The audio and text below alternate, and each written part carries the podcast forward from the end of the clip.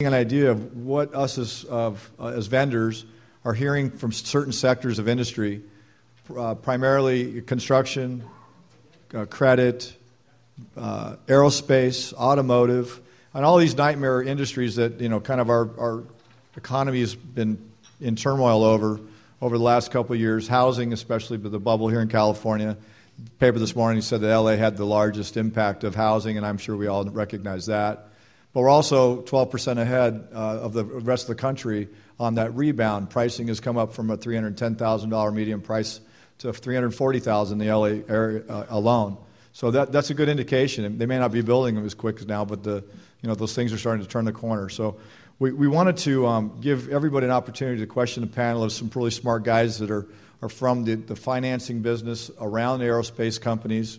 Rick Phillips with James Capital Investment is an expert on not only our industry but what's happening within the aerospace sector to help us, kind of define if you're doing aerospace businesses, where were we, where are we going, and how are we going to move past where we're at today? Everyone knows Andy Cohn. Andy's very versed in the commercial industrial fastener industry, construction, and so on. And he's got a real feel for where his business is and hopefully give us some insight as to if we've got customers that are in those areas and is what we can anticipate from them as far as future orders and so on. Jamie is going to speak to PCC's large investment in the automotive sector. Jamie Lawrence has been with Textron, PCC, AVK, AvaBank, and has a great knowledge of what's happening within the automotive industry. And I did see this morning that ITW's earnings in their automotive sector was up 28%, which is a good sign that all of the automotive sector manufacturers are beginning to see an uptick. And I don't think Toyota's hurting them too bad either. So with that, I'd like for our panel to come up and give us a take on what you see is happening, and we'll take it from there. Jamie? I'm Andy Cohn from Duncan Bolt, and I was asked to moderate this. Rick, we're going to start with Jamie, whose mission was to try and give you as much insight as he can into automotive and, generally speaking, industrial and where the market's going. We'll follow with Rick, and then I'm going to try and give you what I can share about the construction industry. I have a couple of comments about industrial also. So, with no further delay, Mr. Jamie, just to update what Kelly said, Jamie is National Sales Manager for AVK, or is that close to the right title? That's close, yeah. Close to the right title. I'm sure he'll speak about what part of their business is automotive versus industrial, but certainly somebody who has an idea of what's going on in all parts of the national market. And prior to that, has had a much storied, famous career in the fastener industry, going back through Cherry, Allfast, Olympic, and a couple of others in there, too, along the way. So take over, please. No prison time. No prison time. Yet. That's right. Not yet. Anyways. So good evening. It's always a pleasure to speak to all of you here tonight. I'll try to give you some information and try to make it entertaining so I don't put you to sleep. If you have any questions, please stop me, ask me at any time. What I've done up there, not to terrify you with all that verbiage, there's handouts down there if you want to actually read it. But what I did was I kind of give you a synopsis, a brief overview of the industrial economy starting up there in September. What you're seeing is that in September, they started to acknowledge that the industrial manufacturing is starting to come back. Along with that, unemployment at that time was a fantastic 9.5%, which was a little bit better. And some banks were still faltering, and the economy was starting to stabilize, and it was looking a little bit better. And at that time, the economists were saying that, gosh, the recession we think it's coming to an end. So by the time they said that, we're probably into it 2.5 years, maybe 3, because the government really didn't acknowledge, and the U.S. economy really didn't acknowledge we were in a recession because nobody wanted to talk about that for quite some time. But you're going to see from the other charts and information I have that we were into it for at least, overall to this point, at least 3 years. And there is light at the end of the tunnel, and it's not another train coming at us. So it appears to be getting better. Going down just to the next chunk of information, lo and behold, the trade gap started to close. The trade gap was in our favor 3.6% around October time frame, and it dropped from 31 billion to 30 billion. And why is that? Because actually the dollar devaluated a little bit and the euro became stronger, so it behooved a lot of the Europeans to buy from us. And that really helped spur and generate the manufacturing process in North America. So really the devaluation of our dollar helped us against the euro. So that helped us as far as the economy and the start threatening to recover, as I like to say.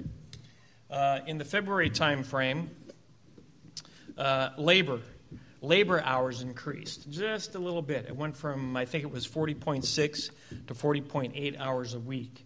And also 11,000 jobs in February were added to the manufacturing segment of the economy. So the overall economy is starting to improve. I would say 6 months ago, the Feds came out and said that the economy was running at 1.5%, which is not very good. Today, they're saying that the GDP, gross domestic product, is probably going to be running around 3%, which is good. That's what it was about 2.5 years ago. So I think we've come into the gully, and we're starting to come out of the gully. So overall, I would say it's much better. So to back up what I'm telling you about, a multi-year recession, people really weren't willing to talk about it. The automotive industry is an excellent indicator. Automotive, vehicles are really disposable income. If you're going to buy a nice car and you have the money, you're going to do it. If you got to tighten up on things, your car's running fine, you're not going to buy a car. You're going to use it for, food, rent, paying your mortgage. So as you can see here, 2006, 2007, 2008, at the high point, we were just under 18 million units vehicles manufactured in the U.S. Dropped to just a little above 16 million, dropped again to just above 15 million, and we really dropped down several months ago to about a 9 million pace as far as automotive production output. So that's not so good. As of last month, the automotive industry is now at 10.4 million. It's starting to rebound. I can tell you that in the last 6 months, our business with Ford and with Chrysler has doubled from where it was. It was very, very low, but in the last 6 months, it has doubled, and it appears to be strengthening. So definitely the automotive market is starting to rebound. I'm still watching it, but it's much stronger than it was. And, of course, the general economy reflects that. The general economy is still recovering, and that's good. Aerospace, of course, is lagging behind. If any of you have been in the aerospace and the commercial markets and have a company that has both, usually the commercial's the first to go, first to come back, and the aerospace lags behind that. Also, the United States is the first to come back, and Europe lags behind the United States anywhere from 3 to 6 months. So if you do any kind of European business, you should start to see in the next couple of months an uptick in your European business. We have started to see that already. So I'm very encouraged about the U.S.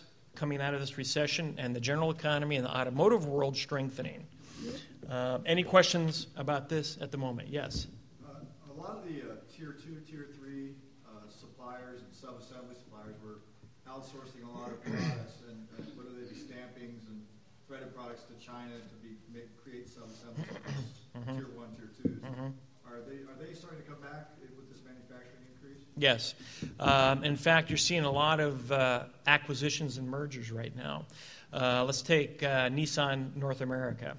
Nissan has bought out Visteon. Visteon used to be a division of Ford. In the last couple of months, they've been acquired by Nissan. Also, another company called CalSonic has under the Nissan umbrella, and Hugh Gara, North America. There's three sub-tier automotive manufacturers that have been bought by Nissan in the last 6 months. So Nissan is growing. Toyota, we know Toyota, they're having their problems. Toyota says they're going to lose about 25% of their business. I think it'll be greater than that. But I'm going to give you some other more interesting numbers over here. But yes, the sub-supply, the tier one, tier two people, I would say are lagging, have lagged 3 to 6 months, because many of those folks had an abundance of inventory, and of course they don't start up until the. And I won't say the big three, it's not the big three anymore. And we'll talk about that briefly, until the top automotive manufacturers have started to pick up. And before I go to the next slide, Toyota was actually surpassed GM last year, and they became the number one automotive manufacturer in North America, which is amazing. And if you go back to World War II, if you don't know the saying, the economy goes the way GM goes. And that is not so anymore. And in fact, the new term coined, you know, you can coin this, the term that's been coined is the new domestics. So Ford is still a biggie, GM is faltering, Chrysler is better, Toyota has come up, but Subaru, Honda, Nissan, Hyundai, Kia, all of those are coming up, and they're saying, oh my gosh, you know, you're thinking, I'm not going to buy an import car. Really? Subaru is made in Indiana. Kia is building a 1 million square foot facility, I believe it is in Georgia. All of these Japanese and Korean automotive manufacturers are building here. Mercedes has a huge plant in Alabama. BMW has a plant in the South. So a lot of what we used to think was foreign manufactured and would take away from U.S. jobs, not so anymore. In fact, I would say they provide more jobs now than the old big three, and that is a fact. GM is outsourcing to China and India. They're not helping us. Ford is the only one that's really sourcing from within North America. Chrysler, about half and half. Toyota mandated last year that $150 million in fasteners will be sourced within North America. Boom. Period. As a demonstration of their investment into this marketplace. So you need to start changing your thinking about what is U.S. manufactured, thus new domestics. Is that enough? Too much? Okay. All right, look here. Last month, all right, where's my laser pointer? See that, 43.5%? Ford came up 43.5% last month in market share. Why? Because they're making some pretty good vehicles. Why? Because they're pushing the quality envelope. They're challenging Audi, BMW with their new Taurus show. F-150, of course, used to be the number one selling vehicle in the world. And that's starting to come back, but of course the fuel prices hurt that for quite a while. So here are the current standings. Chrysler 10%, I think that's 18.2 for GM, but GM is going to falter. I think they're going to lose market share. And then look down here, Honda 10%, Hyundai 7.5, Mazda 2.2, but Mazda is really Ford. Okay, let's see, Nissan 9%, and they will grow. Saturn is GM, but that's been sold. Suzuki, Toyota, 12.9. That's going to drop a lot. You watch that. But the big here are the gains right here. 43% Ford. Ford is probably the strongest vehicle manufacturer in North America right now. And remember, folks, they didn't take any government funding. Zero. Chrysler, 30% is now owned by Fiat. Okay, 5% by the American government, 5% by the Canadian government, and the rest by the UAW and their employees. Okay, so Ford is the one I think will be a good one. So a lot of change, but definitely starting to rebound. And it's interesting because, you know, Ford, going back to Henry Ford, He really developed the assembly line process. He developed manufacturing efficiencies. Remember, he said you can have any color you want on a Model T as long as it's black. So he understood the manufacturing efficiencies and producing product at a reasonable price for the consumer. Any questions about that? Okay, just for grins, here's the current lineup of the top vehicles sold. Accord. I won't read them all, but Fusion, Ford. I'll go through the Ford vehicles. Number 7, right there, see F-Series, Ford.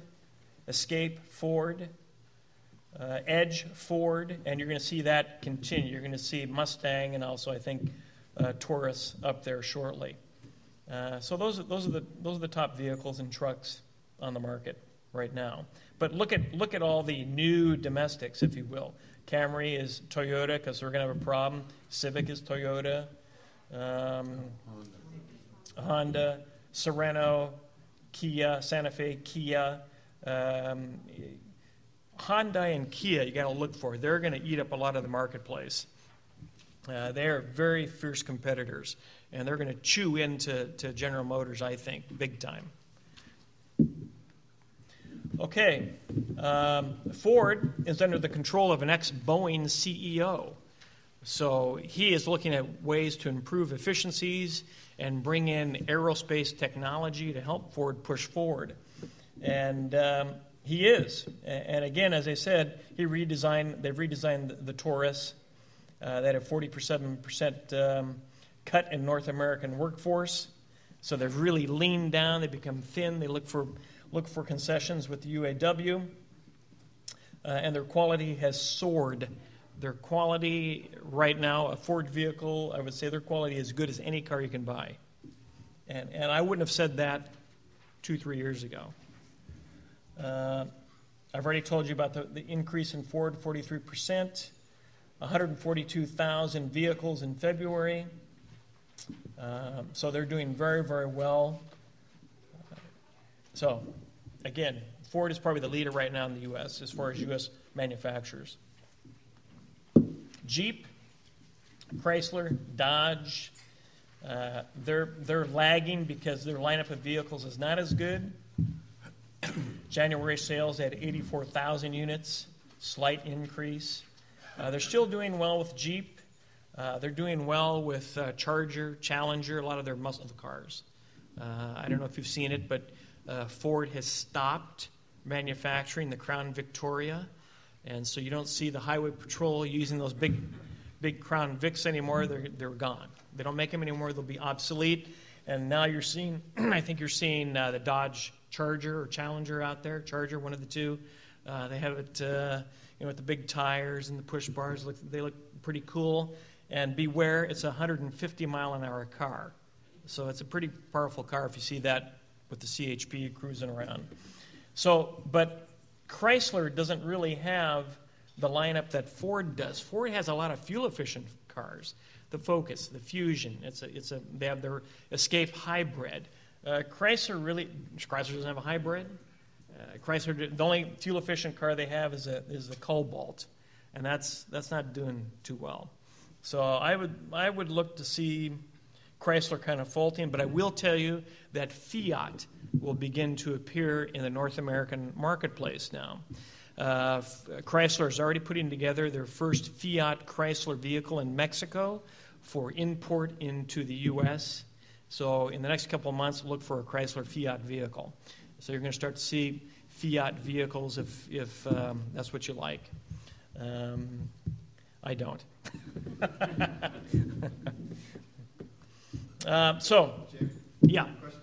With this aerospace introduction to automotive production and lean and mean, Six Sigma, stuff like that, how's that bringing into that technology, our fasteners and those related technologies to the automobiles? Good question.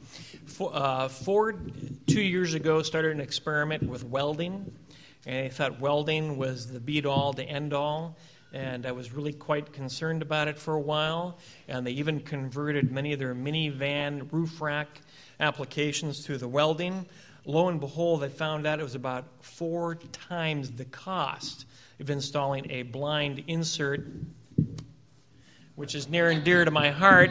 And so now they're starting to undo all those applications in favor of blind inserts and blind rivets and products that have a greater ease of installation without all the welding and robotic technology. So to answer your question, you know, blind fasteners are used all throughout aircraft assembly. And so I think that has been revitalized by their need, their necessity to lessen the cost of assembly and get greater throughput. So I do see that. Also, I do see it in Mallory, their CEO from Boeing, and he was number 2 guy at Boeing. He is streamlining, cutting, and also they're becoming bigger as far as mirroring. What is he doing? What did he take from Boeing and he's applying to Ford? Sub-assemblies. They're doing a lot more sub-assemblies, just like Boeing. Boeing doesn't make a full aircraft anymore. They have sub-assemblies all over the world, and they bring them in, and they assemble the jet. And I'm seeing that more at Ford now. They're buying a lot of sub-assemblies all over the U.S. and North America, and they're bringing in, they're assembling the car. So they're not doing the complete car at all anymore. They're bringing in sub-assemblies, modular components, if you will, and put it together, and boom, the car goes out the assembly line. So that's the difference. Those are some of the differences you're seeing. Are you as embedded in the big automotive groups as a supplier as, say, you were in the tier 2, tier 3, tier 4 distributors, or are you embedded with them now to maintain that market? Could you repeat the question for the recording? Kelly's asking if we are embedded in the manufacturing or the Tier 1 or the Tier 2 side. And to answer the question, we are embedded in the manufacturing and the Tier 1 side.